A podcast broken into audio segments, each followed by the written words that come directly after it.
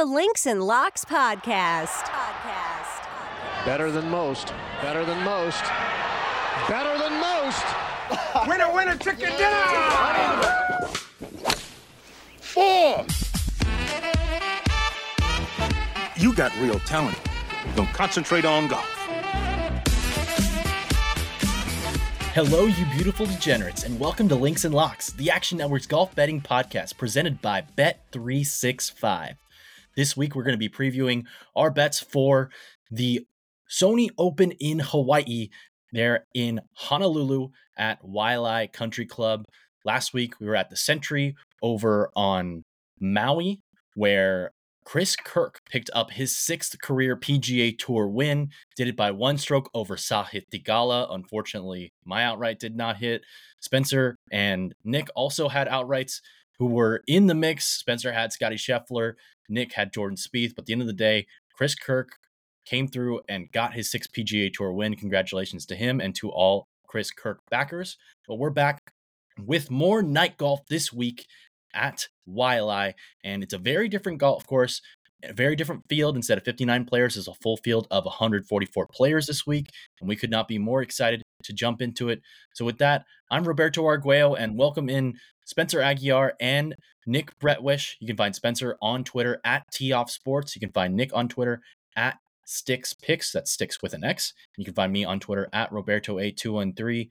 Fellas, welcome in, and give me your best bet for the Sony Open in Hawaii this week. I'll start with you, Nick. All right. I'm going to go with a guy that I know we were both on last week, especially in the D F S side of things, and he struck the ball incredibly well, has fantastic course history here. I have value at the top of the board on J T Poston, thirty-three to one right now in the market is the best price. J T Poston, final answer. All right, J T Poston, arguably the best putter in the world. Another strong week last week. He was my best bet for top twenty plus one seventy-five, t- ties paid in full, and he did cash that with a T five, I believe, last week. So, Nick, hopefully he keeps it rolling for you this week. Before we get into that cap, Spencer, what is your best bet for the week this week? I feel really weird not giving a head-to-head bet on this show. That's something that I always do, you know, especially when we continue to talk about how bad these placement markets have become. I think if you can find Austin Eckroat minus one ten over Davis Thompson, that's a price that's unfortunately moved. It's different now in the high minus one twenty range, but I would consider that if your book still has that available. But I am going to go with the only non-outright wager that I did place this week so far, Adam Svensson plus two sixty for a top twenty. So Adam Svensson, a guy whom, Spencer, if I remember correctly, in twenty twenty-two, November, you hit on him to win the R S M Classic, is that right? That is correct. So going back to the well with Svensson this week, excited to hear why you went with him for top twenty. I went with one of Spencer's guys this week, a guy whom we've taken lots of shots on, Stephen Jaeger, for fifty-fifth or better. You can find him in the finishing positions over there on our sponsor's website or app, Bet three sixty-five. Before we get into Jaeger, Nick, tell me why you like J T Poston this week. Yeah, like you said, I think one of the uh, the more confident things in backing someone up the board is their ability to make putts when it matters most. I know we were talking before air. Um, you know, my, my numbers seem to have a good edge on Corey Connors in the outright market as well, if you could still find twenty-eight to one. But for me, J T Poston and just the flat stick just makes me feel a lot more, you know, safe in terms of spending. What is my at risk here for J T Poston? So zero point two two units, which is twenty-two percent of my outright card on J T Poston. I'd rather, you know, spend that money on a guy that I know can make putts when it matters most. Love the iron play. And I think what matters most to me recently with J T Poston, he is playing with big name players. You see him compete and absolutely try to run down some of the world's best last Sunday to finish inside the top five. So yeah, J T Poston, he's becoming a world-class player instead of just being a world-class putter. I'm all in on J T Poston, and again, it's the highest value edge that I have in my numbers, so I'm always going to trust the math. I know it was a little bit disappointing Sunday with Jordan Spieth, but again, you know, you take away that double to start the round and that bogey, you know, because that ball, he got the uh, the fried egg on sixteen in the bunker there. Take away that, I think Jordan Spieth wins by two or three strokes. So Uh, I'm going to trust my numbers. I'm going to J T Poston. Can't forget about when he had to put his ball in the divot for Harris English as well. That too. Yeah, um, that too. That was wild. A funnel. So really funnel unlucky down for Spieth. Yep. Um, But you know I love J T Poston. I saw him at forty earlier this week. Didn't punch a, punch a ticket then. Then he's all, all the way down at thirty throughout the market now. And I still have room on my card, but I haven't punched a ticket yet. But who knows? We got plenty of time left in the pod for an in-pod play. But first, Spencer, why are you going with Svensson for top twenty? It was a number grab situation for me. That plus two sixty price was about sixty points higher than the rest of the market. His twelve consecutive made cuts generated a very high floor within my model. And then he was one of the most significant upside climbers for me because of his seventh place grade for projected scoring at Waialae.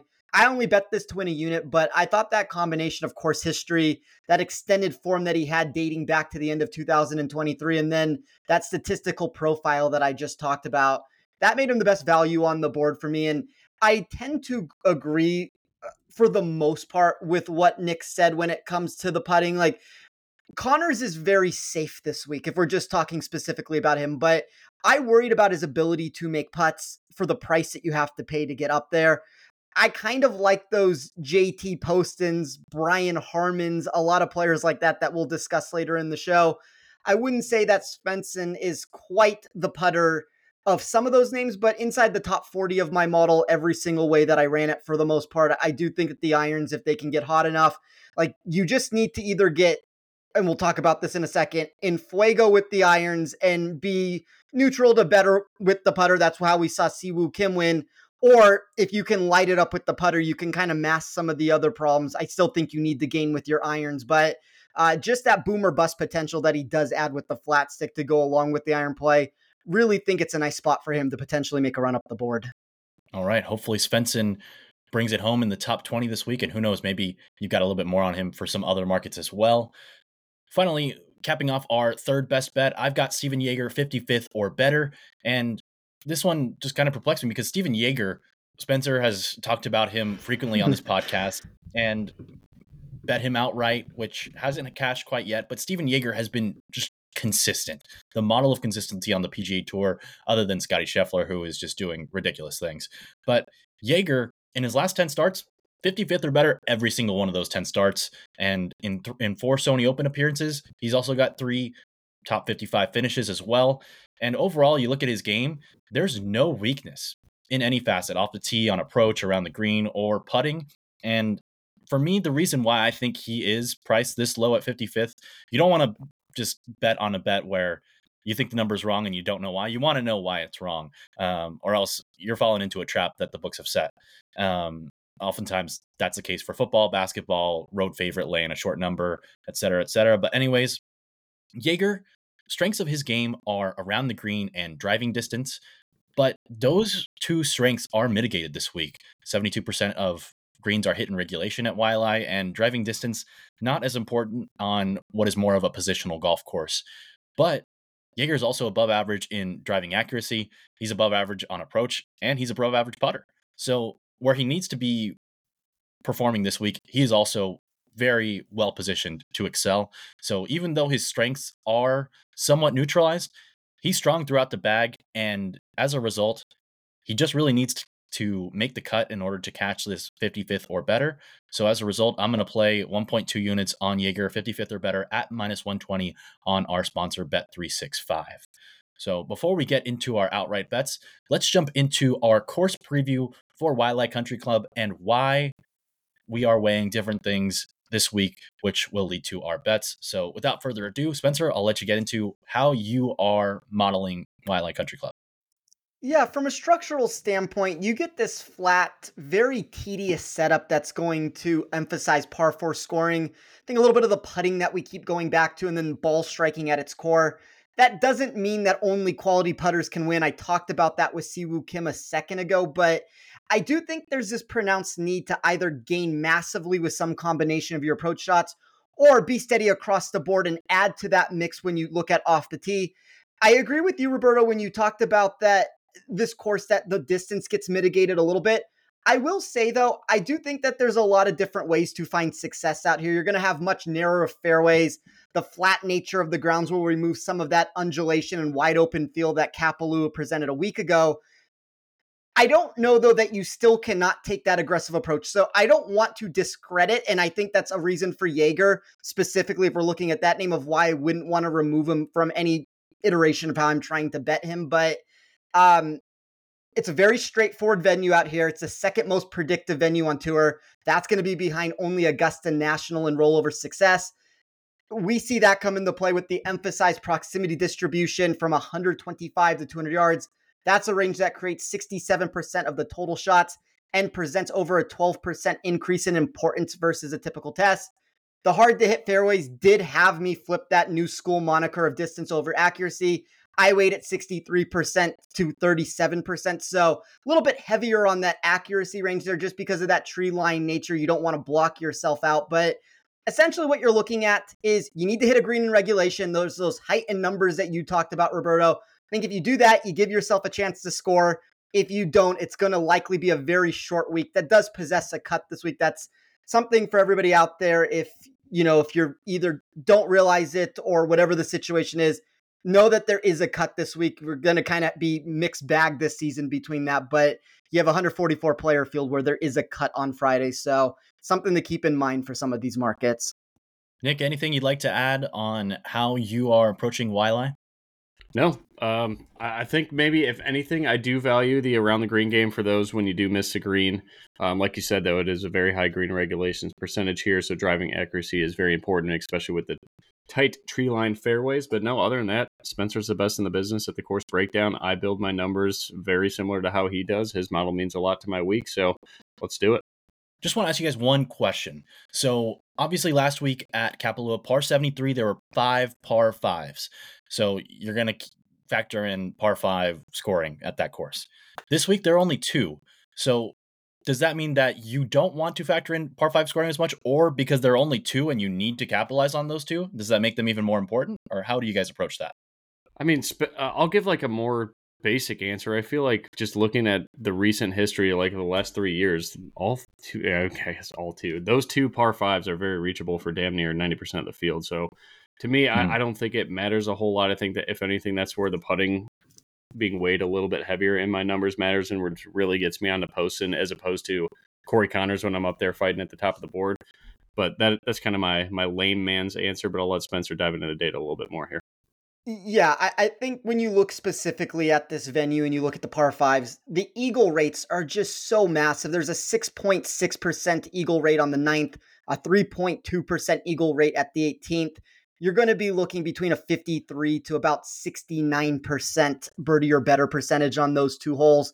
I think when you get there, you have to score. I did weigh a little bit more of the par four scoring. Like it's closer in weight than general, but a lot of the decrease for me actually came on the par threes when I ran my model. Um, difficult holes to score on for the most part. I'm trying to find players that are not going to necessarily implode a score in those areas. I do think, though, that if you want to actually capture the title at this tournament, you're going to have to produce on the par five. So uh, there's a lot of different ways to look at par five numbers. I looked under the par five birdie or better percentage rather than just par five average, just because I do want to find those birdie makers and the guys that can make eagles when they get the opportunity. So I'm going to give a very similar answer to Nick, where I think it's important this week. Awesome. Great stuff, guys. Um, on a question that I don't think a lot of people are asking this week, but before we get into the outright betting, outright bets, wanted to note that the top three golfers on the odds board this week, only three of them are consensusly under twenty to one. That's Ludvig Åberg, Tyrrell Hatton, who had a beautiful in- interview with Todd Lewis, I believe it was last Friday after a sixty-two, and then also Matt Fitzpatrick. These are the three consensus top guys on the odds board, and none of them have played this golf course before. So as a result, might be some volatility for people doing one and done, for people who want to do D F S. So a lot of different ways to attack this board. But guys, how are you doing it with the outright market? Starting with you, Nick. I looked at a or Åberg for I, I butcher his name every time. I'm sorry, guys. I looked at Åberg for quite some time. I I don't think I'm very interested at all in Hatton in any situation, one and done or in the outright market. But Åberg is kind of just a wild card for me, just because he's so lights out with his woods. Like he can he can club down. He could probably get to both par fives and two. The iron play just at the end of last year is fantastic. The the middle irons for him, I mean, where everybody's hitting eight, nine iron from one fifty to two hundred, he's probably hitting a pitching wedge, if not a gap wedge, with how long he is. I feel like this course, like it, it may not seem that way because we we probably want to get exposure to Åberg when it's more of like a long drive, long and accurate driving type, like a U S Open style. But I don't know. I, I think that this is kind of how we were talking about Cam Davis last year. We liked him on club down courses, and that was kind of taboo in terms of like the betting space and people talking about betting golf. But I think Åberg is is tough to avoid for me. He's someone that I'm very interested in. I was very close to getting a ticket there, especially like he's not ten to one. I think if you if he shows out at the Sony, or I'm sorry, at the uh, at the Sentry, I think that his odds are probably set right, right around the ten to twelve mark. And just because he kind of laid an egg last week, I feel like the bookmakers are like, okay, we'll take some risks just because they probably don't think a lot of people will bet him. I was very close to betting Åberg, and I do think this course sets up fantastically for him, especially with that high of a green regulation percentage, where if anything, maybe his short game is lacking. But I, I think it's a great course for him, and I'm very interested. I just don't know if I have the room on my card because I'm pretty much all in on he Poston, and we'll talk about maybe one or two other guys here in a minute. Yeah, go ahead and uh, give the rest of you guys on your outright card. All right. I wanted your guys' thoughts, but I punched a ticket anyway. It was an in-play, in-pod play um, while I was on mute here. But J J Spawn, seventy-five to one. I will give you my mm-hmm. numbers for him. I have him at fifty-five to one, so he's a massive edge. The issue with him is kind of just what putter do we see? Like historically with J J Spawn, he was a very good putter on the P G A Tour a couple of years ago when he was lacking in the iron play, and now his irons really came to life over the last year and a half. He's been one of the best middle mid-range iron player on tour, according to my numbers. So uh, I like that. I know that he's been in the winning circle back in twenty twenty-three, or twenty twenty-two is when he won, right? He won uh, Valero. So it's he's not foreign to winning. I do like that. I do like the T twelve last year. And then I did get to Justin Rose after speaking with Spencer for two seconds pre-show. It's all I needed is his nod of approval at forty-five to one. And I'm looking for a triple digit number because I do have room for that. Otherwise, I can force a little bit more than one unit at risk in the outright market and take Åberg if you guys talk me into it. All right. I think you had some interesting ones there that we'll come back to. And I liked you mentioning that Åberg last week played poorly relative to our expectations for him. And as a result, we might get a bit of a discount on him this week. I think there are a few guys that are worth targeting in that mindset this week. But before we get into that, Spencer, who'd you punch a ticket on in the outright market this week? Before I give those answers, I, I do want to go back to the Åberg comment that Nick said. I, mm-hmm. I think this is a good workshop opportunity to discuss some of this, because if you look at the outright market, Corey Connors, Russell Henley, books are different. I don't want to give such a blanket statement here, but there are a lot of books where those two players have become the favorite at some of those shops. Mm. And I agree with everything that Nick just said, where there's now this perception where he doesn't perform at the Sentry. You get one of these tournaments where I think the perception is that he loses his distance. And we've talked about it. Yes, accuracy is going to matter here, but I don't think that losing... I think a player can bomb and gouge a little bit out here if you miss in the right spots. There's a lot of different ways to try to find success here. When you look at him in my model, he was massively number one for weighted total driving, even when looking for accuracy there. He was number one for me massively when trying to find projected uh, strokes gain total and projected weight weighted scoring for me. So uh, I also heavily considered going down that route.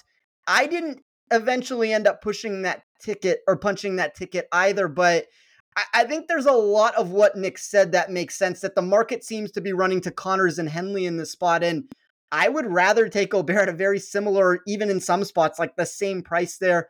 Going to be out on Connors for all the reasons that we've talked about. I just don't know if he can make enough putts to actually win. Like him in safety markets, he makes sense in any of those head-to-head wagers. I'm not looking to take him on, just don't love the price necessarily. I would have preferred forty to one plus. I think Henley is the more intriguing one. Um, I have talked about his profile over and over again. I know that's Nick's guy, even if you just date this back to the last two seasons. And there's a lot of that statistical data that's going to make sense. I just can't get myself to bet Russell Henley to win a golf tournament at twenty to twenty-five to one. I would have liked over thirty to one to get into that area. So I end up getting out on him. And that's kind of where this card of mine got constructed, because I had the favorite Åberg. I had him as a price that was conducive to push punch a ticket on him. But the second favorite for me on my odds board ended up being Brian Harman when he was at twenty-five to one. That number has dropped quite a little bit. I'm going to give you guys a little update here.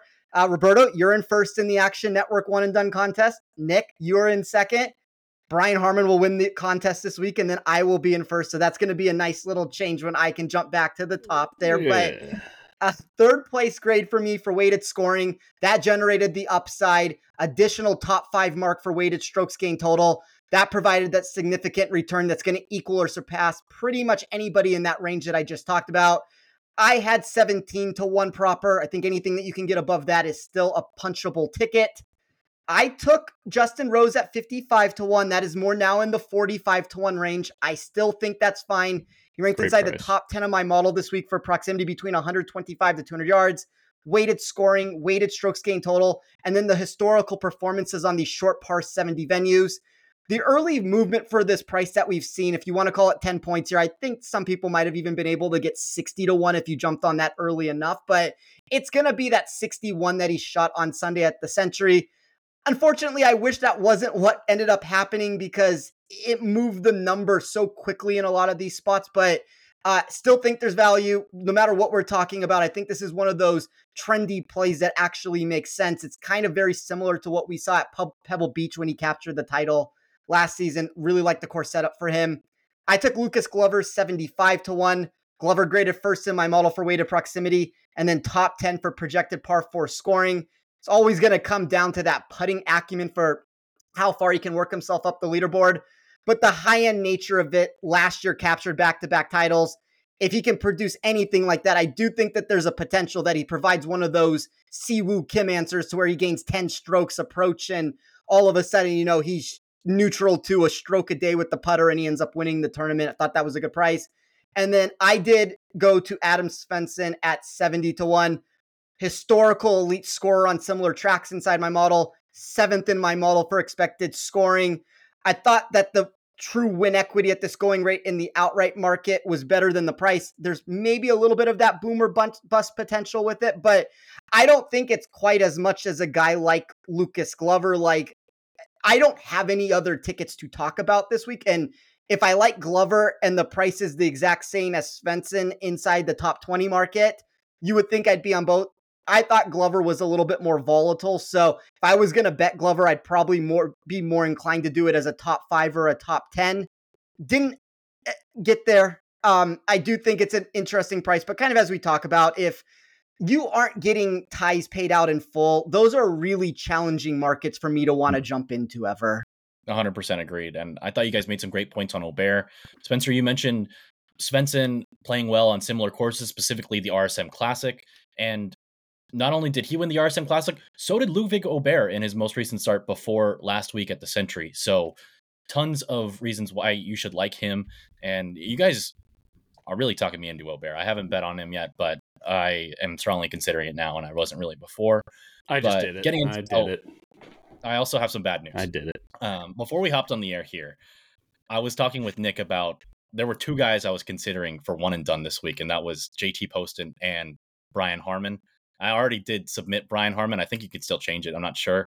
So you can Spencer, it, I don't yeah. keep it though. You, you might just be treading water this week, but I did just reveal that to you guys. So now you guys have a little bit of an advantage so you can move it around. I'm saving Poston likely for the John Deere Classic. Um, whereas I can't save Harman for the R S M because it's not in our, in our pool. So um, you, you can save we, him for the Open Championship. It's a different course this year. But um, yeah, so I I have Brian Harman right now. Ha- not sure that I'm. G- I think we can change it before Thursday. You can you can, it, yeah. you can I, change I, it whenever. I mean, I think, I think that Spencer might. Spencer and I tinker seven times until like one hour before lock every single week. But yeah. Last week it was easy because I was I was full on Jordy on the show. Stayed with it. I'm happy with my decision. So yeah, I I went a little different last week with Theegala. It worked out not as well as it would have worked out with, without Kirk, but I like where I'm at. And I can be a little bit more safe with an eight hundred thousand dollars lead over second place. So I think I'm going to do that this week with Brian Harman. Uh, although Ludvig Åberg, intrigued, but I have to, I think I'm going to use him at an event where there's more money at stake further down the line. Getting into the punch, the tickets that I have punched this week, I have not been very aggressive this week and did a lot of number grabbing. So I'll start with the longest number I punched.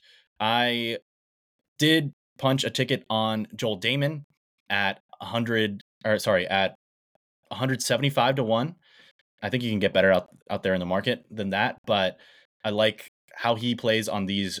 I like him as someone who can get hot with his irons, uh, kind of like a Si Woo Kim, where you can kind of stave off the putter and win in spite of it, even if he gets really hot. But at one seventy-five to one, I wanted to punch a ticket on him, just take a shot. I also liked, and I like all these other ones a lot more than that first ticket. I have Taylor Pendrith, one forty to one.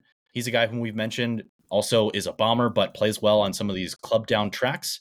He just had a down year last year. We remember at the end of twenty twenty-two, he went on a ten twelve tournament string where he was on fire and was playing, finishing in the top fifteen almost every single week. Last year, down year. This year, new start, fresh beginning, and with him at one forty to one, I think he's got a lot more talent than a lot of the other golfers in that price range. So I like him in upside markets this week, uh, whether you want to bet him to win outright, top ten, top five, maybe even top twenty, depending on if you can get ties paid in full. I think those are all worth a hard look on Taylor Pendrith. Additionally, I also have a few guys whom I really like as more plotters who can get really hot with their irons and guys who have won in recent years on the P G A Tour. So Tom Hoagie, ninety to one, got some of that. Emiliano Grillo at eighty to one. I saw him at open at ninety to one, go down to like sixty to one, and now back up to eighty to one. So I bet him at seventy to one, and I scooped some more up today at eighty to one. So I really like Grillo. He had not the best week last week, but just a pure number grab for me on a guy who's been putting better recently than he has traditionally and who can get scorching hot with his irons. Uh, same thought there with Tom Hoagie. And then I have two other guys in the fifty to one range. So Spencer, I believe you mentioned Cam Davis is a guy who we target in some club down courses.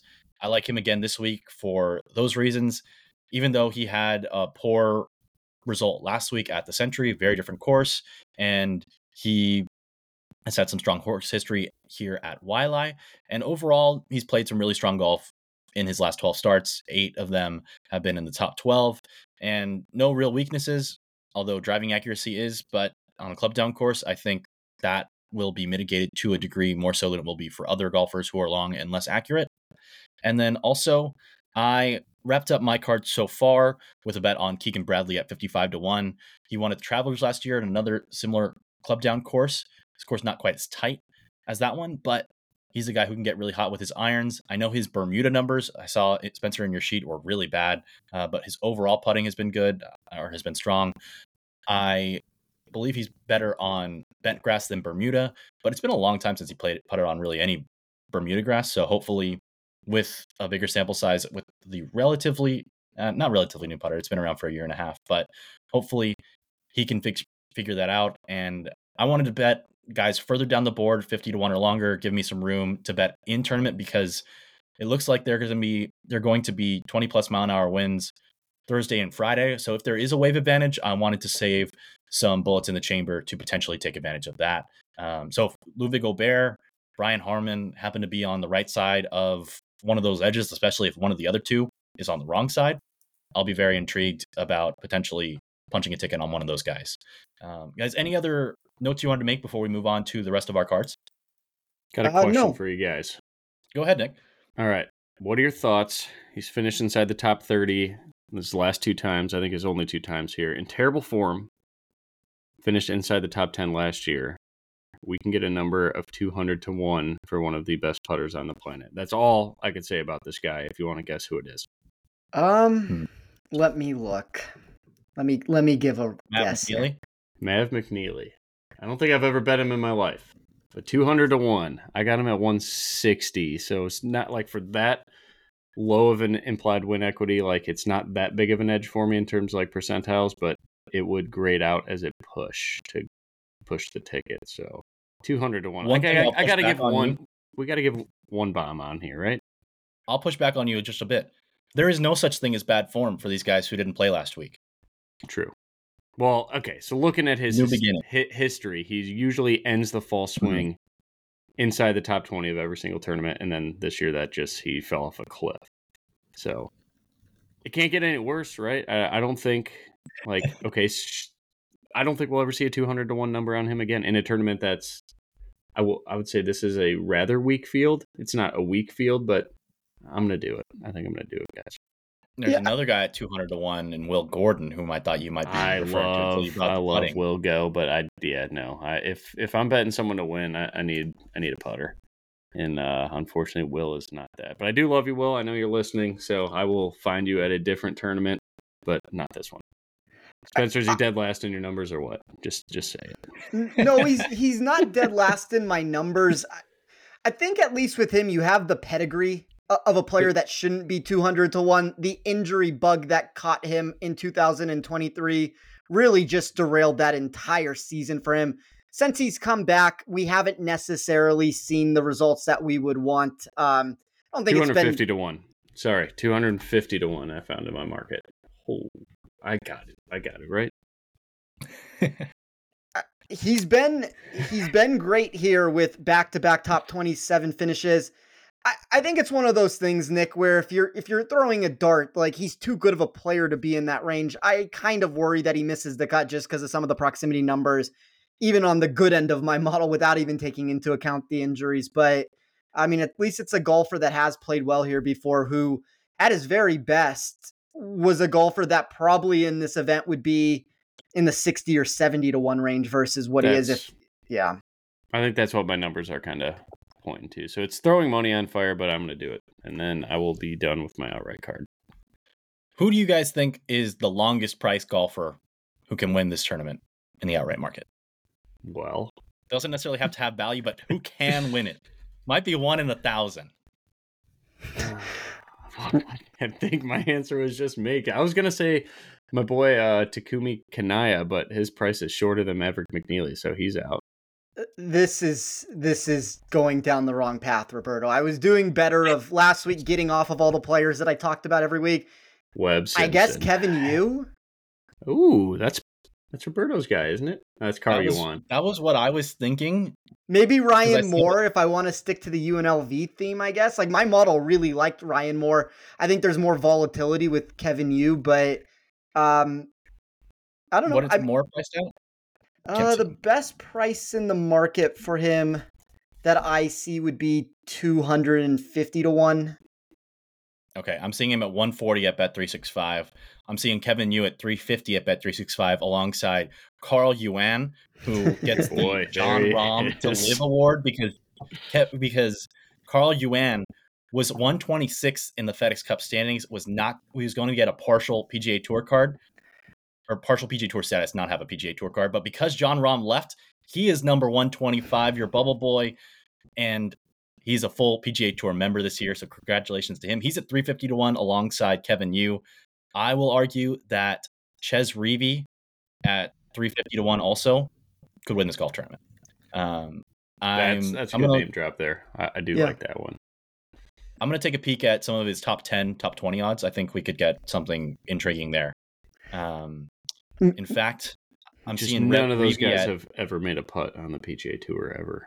But oh. if, I'm if, seeing Reavie at plus two thousand for a top ten. I think I'm going to punch that ticket with all ties paid in full.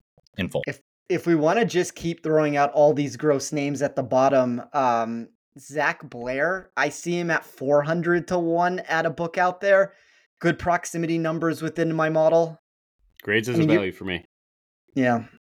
So I'm in. So yeah, well, if you're listening in, at home, but... you don't have to bet these. Maybe sprinkle them into your D F S, play some market. Look. Check out whatever you got or keep an eye on them um, for future weeks at other similar type of courses. Uh, but all right, we've toiled down at the bottom of the of the board for a while. Spencer, what what else do you have on the rest of your card this week? The only other thing is the the top twenty bet on Svensson. So there's there's not a lot for me. I, I hope that there's going to be some opportunities, and that's one of the reasons why I also didn't build out my card in a fashion that I couldn't jump in from an in-tournament perspective. Um, I think there may be certain players that inevitably are going to draw the wrong side of the wave draw, and that's something that we may be able to take advantage of. I, I still believe that the in-tournament head-to-head market is the best value opportunity that you can find on the board at this point. I think books have gotten a lot savvier with some of these pre-tournament bets with the way that they place players against one another. I don't think you're finding as much value as you used to be able to in the past. And I think when you do find an advantage, it's heavily juiced to the correct side. And I think that's an advantage of books kind of correcting it. But I kind of still believe that that in-tournament sector is where you can find an advantage just because there are mistakes to be found out there. I like it. I think that's a smart way of attacking this this tournament, and I'm going to do the same. Nick, any other plays on your card this week? I got one, uh, but like you guys said, I think I'm going to wait for the wave to to finish the most the rest of my card just to see what this weather is actually going to do. But I did punch a ticket on Takumi Kanaya top twenty on Bet three sixty-five, five to one. I had that at four point two, so plus four twenty. That is my odds, so I'll take the eighty points of value in the top twenty market where ties do pay in full. All right, I'm going to take a couple other long shots here. So I'm adding Chez Reavie at twenty to one for top ten with all ties paid in full. I'm going to go Camila Villegas, six to one for top twenty. We have to have our propaganda for lab putters. So he shot eight under par in the first round at the Sentry last week, was absolutely rolling the rocks, gained over seven strokes putting.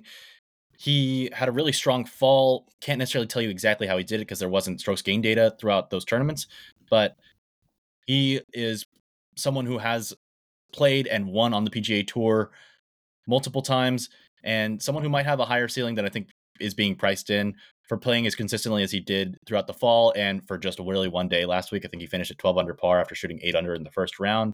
Not great overall, and the first round was buoyed by the putter, but in this field that lacks elite talent outside of Aubert, for top twenty to get to six to one, I think it's worth a shot where ties are paid in full. Gentlemen, wanted to give a quick reminder that the Links and Locks podcast is proudly presented by Bet three sixty-five. Bet three sixty-five doesn't do ordinary. They believe that every sport should be epic. Every touchdown, every game, every point, every play, from the moments that are legendary to the ones that fly under the radar. See for yourself when you sign up today with code ACTION, that's A C T I O N, and you'll get three hundred sixty-five dollars in bonus bets when you bet just one dollar. Whatever the sport, whatever the moment, it's never ordinary at Bet three sixty-five. Must be twenty-one or older only. Must be present in Colorado, Kentucky, Iowa, New Jersey, Ohio, or Virginia. If you or someone you know has a gambling problem and wants help, call one eight hundred gambler in Colorado, Kentucky, New Jersey, Ohio, and Virginia, or one eight hundred bets off in Iowa. Terms and conditions apply.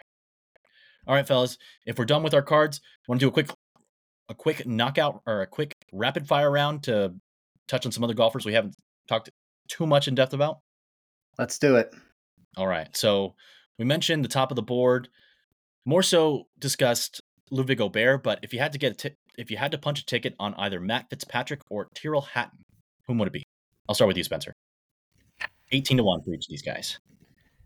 I'll go with Fitzpatrick. Um, there are some really high-end metrics in my model that liked him this week. There are a couple things that inevitably pushed me in a different direction. Um, I thought, and I guess it's a little bit different of an answer than what Nick talked about, I did think that Aubert, Hatton, and Fitzpatrick were the, it's not that Nick didn't say they were the three deserving favorites, but I thought they were a very strong group at the top. I thought there was a difference between them. I mean, I think Henley you could throw into that mix. Harman that I've talked about. If you want to say Poston is kind of that next name too for me, but um, I don't dislike any of them. I will go for with, with Fitzpatrick for the sake of the show, but I kind of liked all three of them. How about you, Nick? I'm going to go Fitzpatrick. Jumping down a tier two, because we talked about Henley and Harman. Chris Kirk is twenty-seven to one. Eric Cole, thirty-two to one. Sahith Theegala, thirty-two to one. And also Harris English, thirty-two to one. Among those four guys, Kirk, Cole, Theegala, and English. Spencer, which one would you most like to have a ticket on? I don't necessarily want any of them, I guess. Um, if you had to take a free ticket that I've given you, who are you taking? I'll take Chris Kirk. I I, get, uh, I mean, my same. model would say Eric Cole in this answer, but for a player that's not naturally great off the tee with distance or accuracy, this does feel like one of those venues that could bite him a little bit. Um, I think Kirk has definitely, obviously, from what we saw last week, found something. And it's not uncommon for guys to begin this year with just form that they can run back to back. So Uh, if Kirk could do it in that field, I don't see a reason why he couldn't do it here. Kirk for me by a mile. Yeah, Kirk. His swing's just so repeatable. I love it. It's something I try to mimic as a golfer myself. I do not do that, though, unfortunately. But I got Kirk three points shorter. He also has two top five finishes at this venue. Give me Chris Kirk. I like Kirk a lot. I think Theegala is the best golfer among those, but I don't like the course fit for him uh, nearly as much as I did Kapalua last week. Jumping down again, Denny McCarthy's thirty-five to one. Benny Ahn is thirty-eight to one. Defending champion Si Woo Kim is thirty-eight to one. And Jay Rose, Justin Rose is thirty-eight to one on Bet three sixty-five as well. If I gave you a free ticket on one of those four guys, Spencer, whom would you pick? I won't go with Rose since I already have the ticket there. Um, I wouldn't mind doubling down and getting an extra bet there, but I guess I'll go with Ben On. I think On is in for a really big two thousand twenty-four. Um, I'm not so sure that markets, and we maybe got a little bit of a correction this week, but I'm not so sure markets have corrected to just how good he actually is. Like, no matter how I run my model, he's a top thirty player for the entire P G A Tour, and you get a much weaker field here. Mm. So um, I think he's an intriguing name to keep an eye on as the beginning portions of the season start. So Benny Ahn is a guy who, before last year on the P G A Tour, two years ago, was on the Corn Ferry Tour, lost his card, and he went through the depths of putting woes when he was the wor- one of the worst putters on the P G A Tour consistently, which is impressive. Not because he's bad at putting, but because you can keep your card while being on the P G A Tour and being such a poor putter. And now that he has seen the light and moved to the torqueless uh, broomstick putter, he's putting well. He he was one of the better putters last week. I believe he gained over five strokes putting for the week. Um, I can pull up the exact number in a moment, but that's a game changer for a guy who was one of the worst to now grades out his average by Data Golf, at least. I'm very intrigued by him. I don't love the course fit for him, but if he is so good that the course fit doesn't matter, that's something that I'm going to keep an eye on, especially after seeing him do so well last week. It, Nick, it's, which one of those guys? Sorry, go ahead, Spencer. No, I was just going to say it, it's that same similar positive trajectory that we've seen with a golfer like Luke List. If you can go from being one of the worst putters on the P G A Tour, if not the worst putter, and all of a sudden in a field like this, you're a top forty sort of player, you can win at a ball striking course. So um, I, I think he's in- intriguing for that reason, but I'll let Nick answer the question. I already have Justin Rose, so I was going to go with Ben On as well. He was using a lab putter, wasn't he? Yes, he has been. He was one of the first ones last that's year, relatively. I thought. He's not on their website, but when I watch it on T V, it's like that's he's using the Mez One, isn't he, or the Mez One Max, I think. So yeah, we're, mm-hmm. Roberto and I are uh, are sold. So Lab, if you guys want to sponsor the show, let us know. We'll give some free plugs. Uh, I guess it wouldn't be free if you're sponsoring the show, but yeah, you get it. You're already getting free plugs. So yeah, I'm gonna go with Ben On. Um, long story long. All right, jumping into the fifty to one range, Hideki Matsuyama is fifty to one, Brendan Todd is fifty to one, and Andrew Putnam fifty to one. Actually, scratch Andrew Putnam. Let's add Will Zalatoris in here at fifty-five to one. Among Todd, Matsuyama, and Zalatoris, which one of those three guys would you rather have a ticket on if I gave it to you? I gave the same answer last week for Hideki, that he had a boom or bust potential and maybe he could find something, and he didn't. He came in second to last place. So I understand the concern and maybe just the portions of his game that need to be clicking or not right now, but champion here in two thousand twenty-two, I worry about Zalatoris. Um, he's going to obviously be boom or bust of where he's at right now, but that is a severe surgery that he had. Like I- I'd like to see him produce before I necessarily jump back in on him. And then uh, what was the other name, Roberto? Brendan Todd? Yes. I mean, Brendan Todd's going to be the safer answer of that group. I don't know if I necessarily think of win equity in an event or any event really, but he is the safest option in my model, but I'd rather shoot for the upside if I'm getting a ticket here to try to win this event. How about you, Nick? I'm still going to have faith in Hideki. I know it wasn't there last week, but you know, go back to a place you've won in dramatic fashion with all things too. I'm, I'm going to go with Hideki.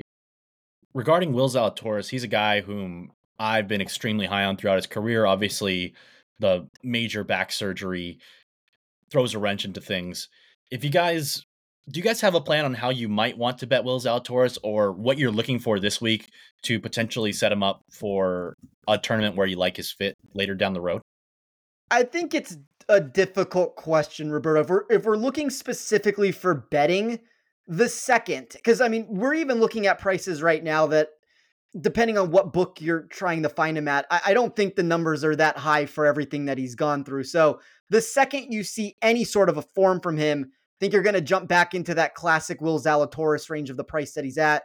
I, I guess from a trying to find value answer of that, I would just like to see something to, one, he looks healthy. If he can look healthy, that's a great start.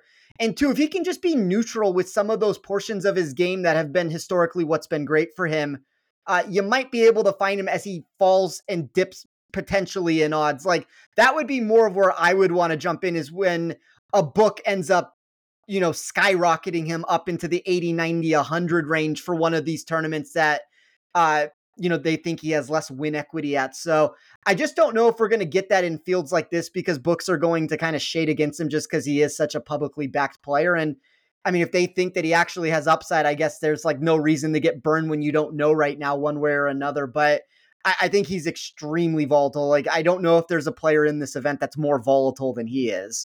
I think that I was very excited to see him also move to a lap putter. And then we saw at the Hero World Challenge, I believe it was, he shot a first round score that began with an eight, and he looked really, really shaky on some of those short putts. So I'd like to see his short putts. I like to see him do better on those short putts. I think he's going to be fine on the medium to long range putts because he can get a more flowing stroke with the putter.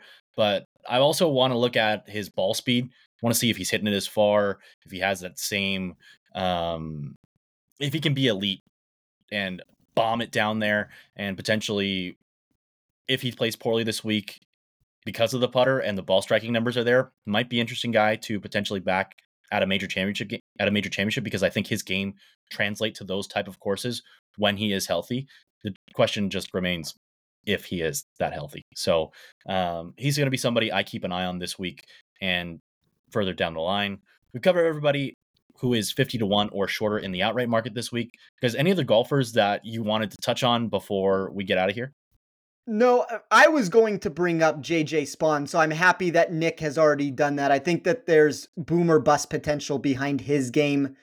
Um, I think, unfortunately, when you look at a venue like this, when it is so predictive in rollover success from year to year, books kind of have that already priced into the mix. So it's it's hard to find too many deviations and too much value. And I think that can be accounted for with a lot of, like, we none of us necessarily have a robust card that we're releasing this week. We're all trying to pick and choose where we thought there were value spots to be found, but um, not necessarily my favorite betting card for that reason, just because that course history answer has really suppressed a lot of the value on any of those names that I would have liked to have tried to have punched a ticket on in a different scenario. I got one, I got a pair of guys whom I'll offer it to you. If I gave you a ticket on Akshay Bhatia at sixty-five to one or Nick Taylor at eighty to one, these are the first two guys off my card. Whom would you rather have? I'll give it to you, Spencer. My model loved Akshay this week. Um, mm. It's a very similar answer that I think I would give to the Lucas Glover point that I talked about, to where the ball striking can be elite. The putting is what could hold him back. If he does not make putts, you're going to run into problems. But he, at least with him, And and I don't know what the best price is in front of me right now in the market. I think that's something that's been drifting for him. If, at least with him, if you're taking on that volatility with the putter, you're getting it at a number that's over fifty to one in the space. So, like, that is more conducive for me to want to jump into the mix. I worry more about these golfers that I've talked about with the putting when they're twenty, twenty-five to one. I think it's a different answer when you can get them fifty, sixty, seventy, eighty to one in that range. And that's kind of how I tried to build my card. And it's, I am actually happy that you brought him up because he was one of the first ones that missed my card also. Um, inside the top fifteen for me in pretty much every single way that I ran my numbers this week. Those are all great points, and I think that's similarly how I like to attack it with. If I'm going to invest in somebody who I know is taking up a bunch of my bankroll for the week at twenty, twenty-five to one, got to be somebody I believe in with the putter, unless their name is Scottie Scheffler, in which case rules don't apply to him. Nick, any thoughts on Bhatia versus at sixty-five or Taylor at eighty? I go Nick Taylor. Uh, I think he's kind of checks every single box that I'm looking for. I don't think there's a ton of upside, um, but actually, I, I know the ball striking is elite at times. It just he he worries me a little bit. I know he fell off a cliff again on Sunday. He was, you know, getting ran down by some of the best players in the world, but I'd, I'd go with Nick Taylor. I think I'd lean Taylor too, and I think I'm going to add him to my card. But Bhatia might sneak his way on there as well. Still got some room for him. Um, just looking at how Nick Taylor has done. Win last year at the Canadian Open where he gained almost three and a half strokes per round and gained four point three strokes per round at the Phoenix Open. But I believe Scottie Scheffler made putts that week, so he lost. But normally you gain four point three strokes per round. You win ninety percent of the golf tournaments on the P G A Tour. Um, I think Nick Taylor's got a higher ceiling than people might think. Uh, but I really like both those two golfers. And Batia is someone who also has his best golf ahead of him. So going to be intrigued to see, though. I'm going to be intrigued to bet him at these type of prices because I don't think they're going to be there for super long. Fellas, I know you guys have got a bunch of great content out there this week. Where can the people find you? Starting with you, Nick. Yeah, at Win Daily Sports for the uh, N F L playoff breakdown in terms of D F S and some player props, and then at Better Golf Pod to talk more D F S on the Sony Open with our boy Spencer here. Awesome. Spencer, how about you? You can find me on Twitter at TeeOffSports. Uh, if you want to see any of the numbers that I've talked about, you can get them on my model over at Rotoballer. And I will have content throughout the entire week here at Action Network. We're going to talk about the outright market on Wednesday. We'll jump back into that bread and butter market of mine of the in-tournament bets. Was able to start the year two and oh there, so that was a nice little start. I will say, Roberto, and I know you were my editor for the one article, it took everything yeah. in my power pretty much every single day to not bet Jason Day in each matchup, and that's not how I wanted to start my two thousand twenty-four, but all those matchups would have won. So there's always little tidbits of information if there is value out there that I try to throw into the mix too. I know you're, pro- you're protesting his new outfits, but um, I'm a believer that he has some potential. He has, he has some pieces in the outfits that I thought I didn't hate. And overall, bullying works. We'll bully him into wearing some cooler stuff down the line. But I do like that he's wearing a different look. Um, but we'll see if he figures it out, both on and off the course. Um, you can find me on Twitter at Roberto A two one three. I'll be editing everything at Action Network Golf related this week. So you can find our best bets article live once you hear this show. We've got one and done picks from Matt Gannon. We've got Jason Sobel's mega guide. We've got Spencer with the tournament in tournament picks, which I believe went two and oh last week. And then we've also got um, a ton of other content coming tomorrow.